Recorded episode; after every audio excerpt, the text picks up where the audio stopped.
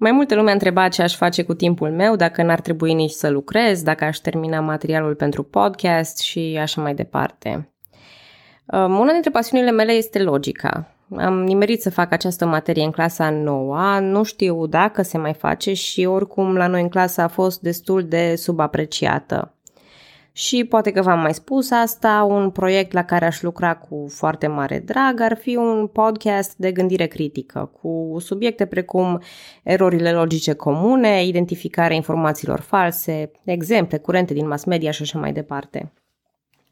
Din păcate nu am timp de încă un proiect acum, dar uh, pot vorbi despre anumite elemente de logică și aici. Filozoful britanic Anthony Flew, în cartea Thinking About Thinking, Gândirea despre gândire, prezenta o eroare logică numită No True Scotsman, niciun scoțian adevărat. Argumentul e prezentat cam așa. Niciunui scoțian nu-i place să-și pună zahăr în orezul cu lapte. Răspuns. Dar unchiul meu Angus, care e scoțian, își pune zahăr în orezul cu lapte.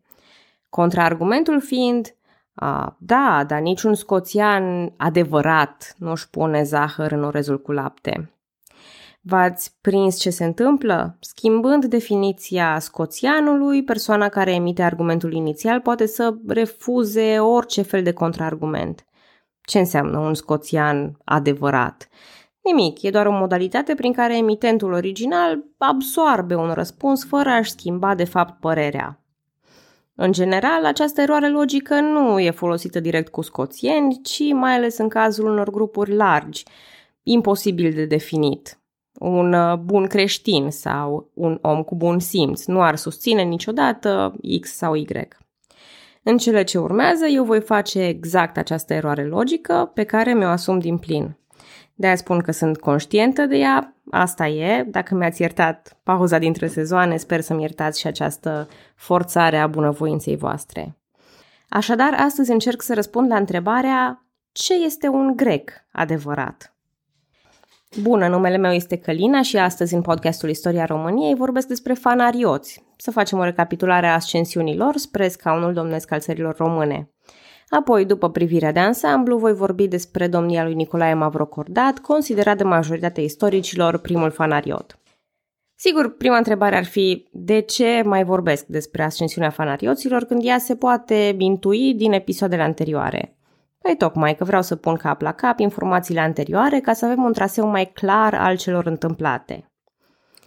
Bine, păi și introducerea atunci ce legătură are cu subiectul principal? E bine, e greu de spus că fanarioții au fost greci. Noi operăm prin istorie cu bisturiul, nu cu toporul. Și asta e un subiect pe care l-am abordat și în episodul 71, vorbind despre Leon Tomșa. Diferența între un grec sărac și un fanariot este mai mare decât cea dintre un român sărac și un grec sărac. Într-un episod din Istoria complementară a României, disponibil pe Patreon, vorbeam despre cucerirea Constantinopolului de către turci și urmările pentru ortodoxi care trăiau în oraș. Mai exact, majoritatea ortodoxilor au fost evacuați, iar populația creștină înlocuită cu supuși creștini și musulmani din întreg imperiul. Atunci, cartierul fanar al Constantinopolului a fost populat cu greci din Peloponezia, cu un supliment de cetățeni ai fostului Imperiu Trapezont. Și momentan acești greși din Fanar nu făceau mare lucru, dar curând Imperiul a avut nevoie de ei. Știți cum e atunci când ești singurul care ține o sabie, te faci înțeles destul de ușor. Rămâne de datoria celorlalți să învețe să se ferească de sabia ta și să înțeleagă ce le ceri. Cam așa stă treaba și cu Imperiul Otoman, care inițial pornea de pe o poziție de superioritate în politica externă. Însă în secolul al XVII-lea, aflat în declin, Imperiul Otoman nu mai tăia și spânzura, ci era brusc nevoit să învețe diplomație. Problema, musulmanii nu prea doreau să învețe limbi străine sau obiceiuri occidentale, așa că otomanii au apelat la o formă de outsourcing, avant la letră, delegând munca de traducere și secretariat. Soluția perfectă au fost tocmai acești locuitori ai fanarului, greci cu lungă tradiție de negustori, care așadar vorbeau limbi străine și erau educați într-o manieră destul de occidentală. Fanarioții se considerau pe ei înșiși o rasă elenă sau un popor elen, după cum o spune chiar Nicolae Mavrocordat.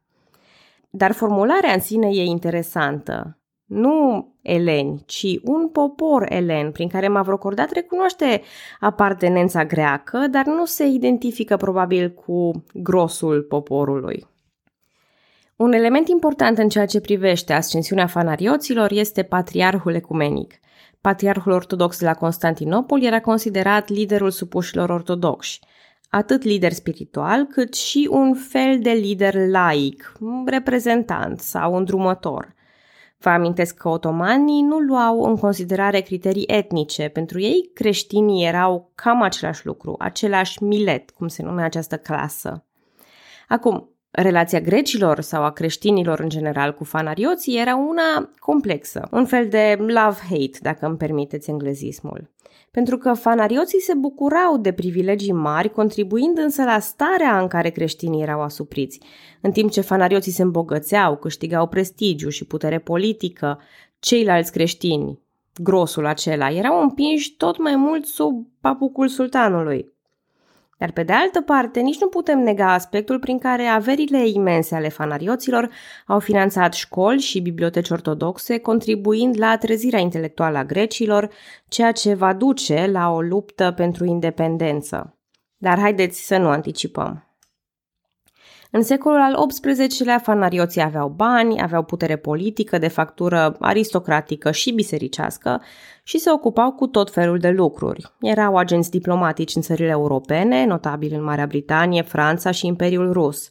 Nu începuseră cu statele vestice, dar în timp și-au dat seama că e o pâine de mâncat, așa că s-au extins prin comerț și diplomație, începând cu Ungaria și apoi în statele centrale europene și de acolo în vest. Tot ei ocupau funcții de administrație în Imperiul Otoman, inclusiv acelea de colector de taxe, supervizori în comerț, contractori preferențiali și comercianți privați. Modelul de succes al lui Mihai Cantacuzino și Itanoglu a fost urmat de alți și alți greci de succes. Concret, funcțiile cele mai râvnite de fanarioți și care generau competiție în materie de șpăgi către oficialii otomani erau acelea de mare dragoman, dragoman de flotă și, nu în ultimul rând, domnitor al unei țări române. Pentru a fi dragoman, ai nevoie să cunoști cele trei limbi fundamentale ale Imperiului Otoman, araba, persana și turca, alături de câteva limbi străine precum franceza sau italiana.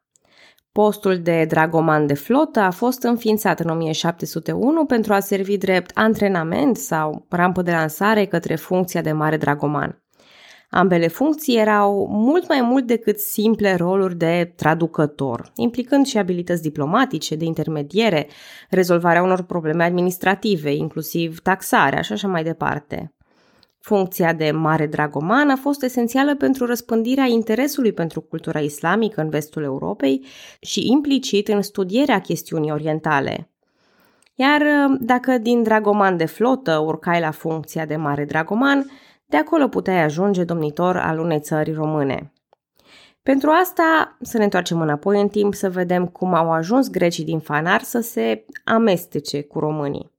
În primul rând prin comerț, iar apoi prin emigrație, istoria arată un număr mare de fanarioți care au reușit să-și sporească averile în țara românească și în Moldova.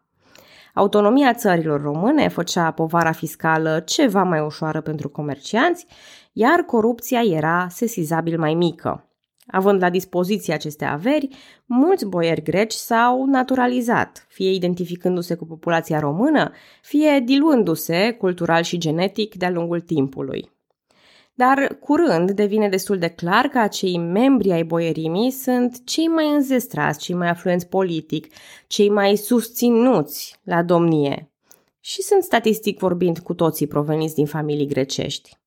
Familia Cantacuzino ar fi primul exemplu, cel mai la îndemână exemplu și unul de foarte mare succes. Familia Ghica tot pe acolo, doar cu albanezi în loc de greci. Ba chiar pentru a juca acest joc politic, unele familii românești se elenizează, așa cum o face familia Racoviță sau Calimachi, care aceștia din urmă se numeau la origini călmași. În mod paradoxal, dintre aceștia, unii se vor româniza atât de tare încât ajungem după 1848 să ne lovim de naționalism român radical, din partea unui membru al familiei Rosetti, dar iarăși anticipăm. Noi, domnitori de origine grecească, am mai întâlnit, domnitori care să provină din funcția de mare dragoman, la fel, domnitor cu credite grecești sau a servit Imperiului Otoman, oho, oho, și încă câți. Și atunci, ce se schimbă? Păi, în perioada domnilor fanariote trebuie din punct de vedere istoric să înceapă de undeva. Domniile pământene nu s-au transformat peste noapte în domnii fanariote, ci efectiv permeabilitatea societății din Moldova și țara românească au dus treptat la epoca fanariotă. Nu, fanarioții nu sunt personaje negative într-o poveste în care românii verzi sunt făt frumos. Nu, fanarioții nu sunt un subiect simplu pe care să-l terminăm în două-trei episoade să-l fușerim. Dar uite câteva întrebări pe care le pot lăsa deschise și mi se par foarte interesante. În ce măsură e un fanariot, locuitor al fanarului, grec? În ce măsură e un domnitor fanariot al unei țări române, fanariot, dacă nu mai locuiește în fanar? Mai e fanariot sau există oarecare vreun soi de apropiere cu poporul pe care dacă o cultivi, poate în timp, te transformă în român? Poate limba? Și după ce v-ați gândit bine la un răspuns, serios, gândiți-vă bine, puteți pune pauză, de carul întâi ce părere aveți? E mai mult sau mai puțin neamț decât mavrocordat grec? Sau decât șuțu sau ipsilanti? Stai, iarăși anticipăm. Să ne întoarcem așadar la Nicolae Mavrocordat, care are norocul sau ghinionul de a începe suita de domnitori fanarioți cu eticheta de fanariot. Cel mai ușor ar fi să îi demonizăm pe fanarioți că scenariul e deja pe jumătate scris în cazul ăsta. Dar uh, Nicolae Mavrocordat e un tip cu destul de mult bun simț și mai degrabă un cărturar inofensiv decât un monstru profitor și lacom. Bunica lui era fica lui Alexandru Iliaș, deci era înrudit și cu familia mușatinilor, putând de altfel să pretindă că este os domnesc. Născut în familia marelui dragoman Alexandru Mavrocordat, a avut patru frați și trei surori. Fratele său Ioan va fi și el domnitor în țara românească. Dar altfel, pentru a se remarca, Nicolae a ales calea învățăturii. Alexandru Mavrocordat s-a ocupat foarte bine de educația fiilor, așa cum a făcut-o și Constantin Cantemir cu Dimitrie și Antioh. Copiii l-au avut ca perceptor pe Iacob de Argos, un profesor de latină iezuit din Chios și un profesor de franceză. Nicolae absoarbe atât de bine toate aceste învățături încât concura cu Dimitrie Cantemir în materie de erudiție, după cum ați văzut și în episoadele anterioare. În caz de întrebări, se pare că până și tatăl lui apela la el. Ajunge mare interpret la vârsta fragedă de 18 ani, dar renumele lui nu este unul de beizadea ajunsă, ci mai degrabă aceea de copil minune, apt să-și ia astfel de responsabilități în ciuda vârstei. La doar 10 ani de la numirea în funcție, adică la vârsta de 28 de ani, este transferat la domnia Moldovei. Mai târziu, în țara românească, avea chiar să învețe și limba română pentru a putea comunica mai bine, adăugând-o la lista de limbi străine pe care deja le vorbea. După cum vă amintiți, avea să aibă două domnii în Moldova, una înainte de Dimitrie Cantemir, cealaltă după trădarea lui Cantemir, alianța cu Moscova și războiul ruso-turc despre care am povestit data trecută. În 1716 însă Ștefan Cantacuzino încearcă și el schema lui Cantemir cu alți aliați. Ca să recapitulăm puțin evenimentele, în țara românească, după execuția lui Constantin Brâncoveanu, familia Cantacuzino păstrase inițial puterea, mai ales prin Ștefan Cantacuzino, care fusese și esențial în a-l săpa pe Brâncoveanu. Certurile din interiorul clanului Cantacuzino reușesc așadar să-l aducă pe Ștefan pe scaunul domnesc, dar totul pentru o scurtă perioadă. Între 1716 și 1718 are loc un nou război între turci și austrieci, liderul forțelor austriece fiind același Eugen de Savoia pe care l-am pomenit și pe el data trecută. Ștefan se raliază rapid cauzei nemților, sperând încă o dată că stăpânirea turcească poate fi scuturată alături de un aliat puternic. Tot ce reușește să facă însă este să trimită informații despre starea pregătirilor turcești, înainte ca sultanul să prindă de veste și să decidă rapid mazilirea lui. În acest context, Nicolae Mavrocordat e mutat de la domnia Moldovei la aceea a țării românești, unde trece imediat la treabă și încearcă să depisteze pilonii orientării pro-austriece. El execută câțiva boieri suspecți de colaborare și îl exilează pe Antimi Vireanul, care va fi ucis însă pe drum. Cunoștea Mavrocordat dinainte acest plan că Antimi Vireanul va fi ucis și nu-și va trăi zilele în exil? Nu vom ști niciodată.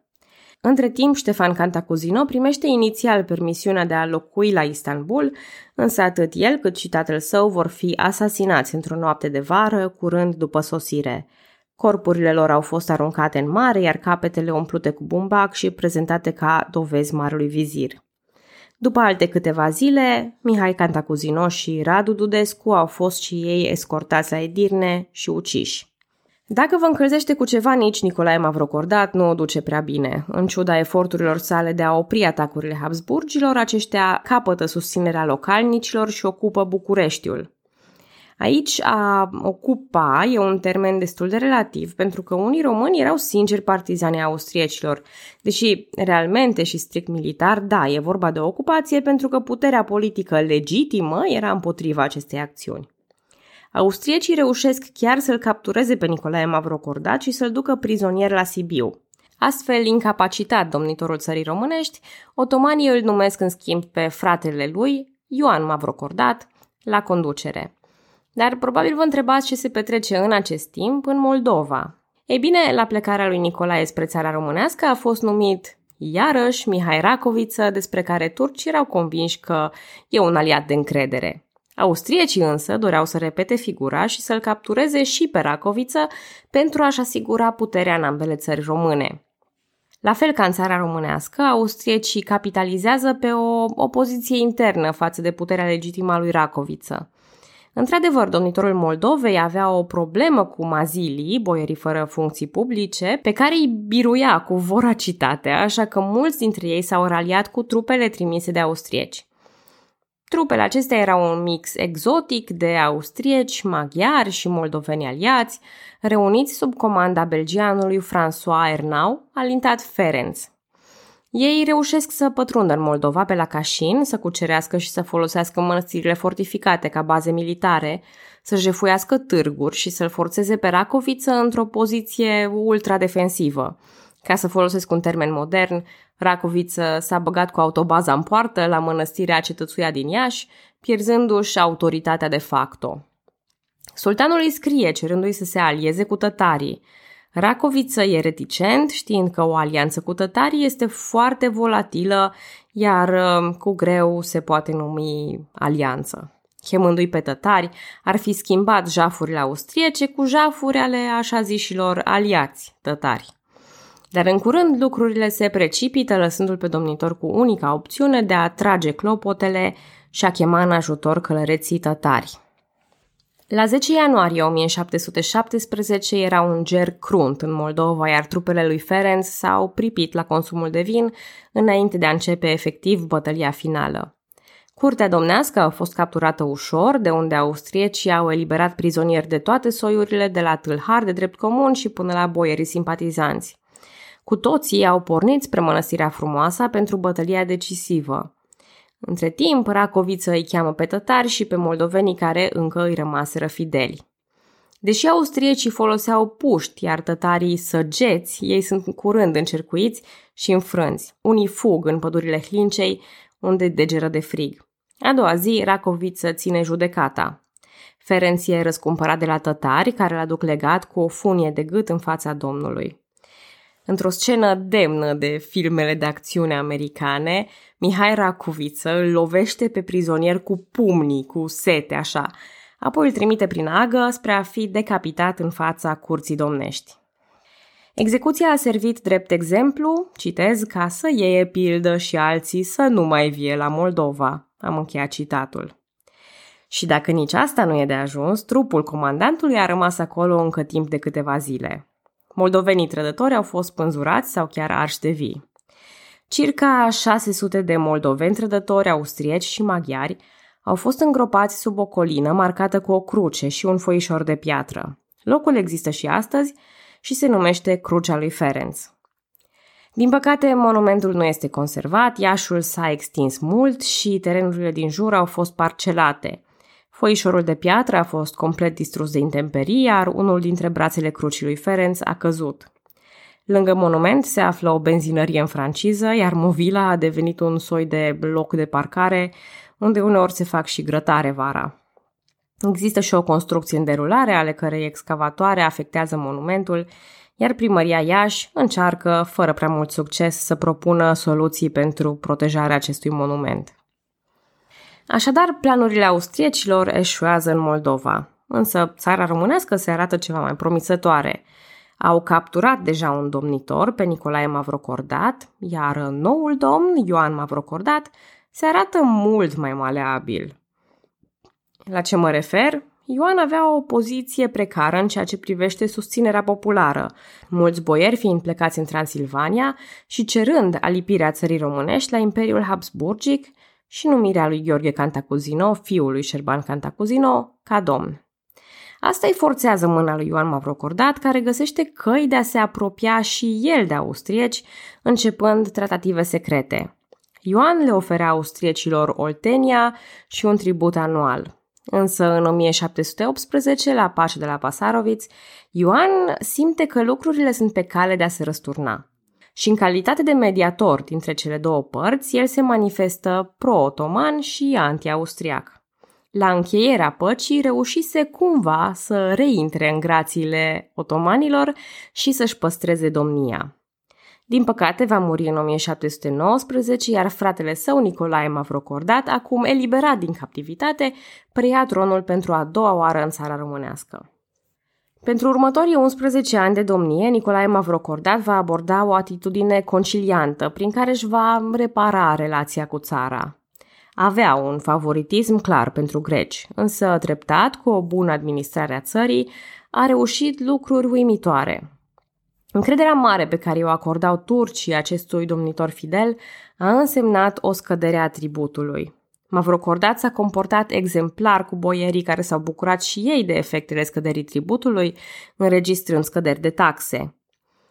Pas cu pas, cu ceea ce eu aș numi blândețe, a câștigat mai întâi încrederea, apoi mulțumirea acestei țări, sătulă de războaie, sătulă de a fi prinsă la mijlocul conflictelor internaționale.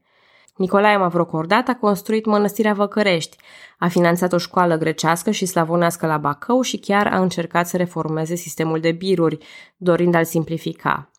Oricât de mult am vrea să demonizăm fanarioții, Nicolae Mavrocordat s-a comportat asemeni domnitorilor pe care îi considerăm, între ghilimele, buni. A avut o activitate culturală și socială solidă și atunci când circumstanțele și timpul i-au permis, a fost acceptat și asimilat de supușii lui.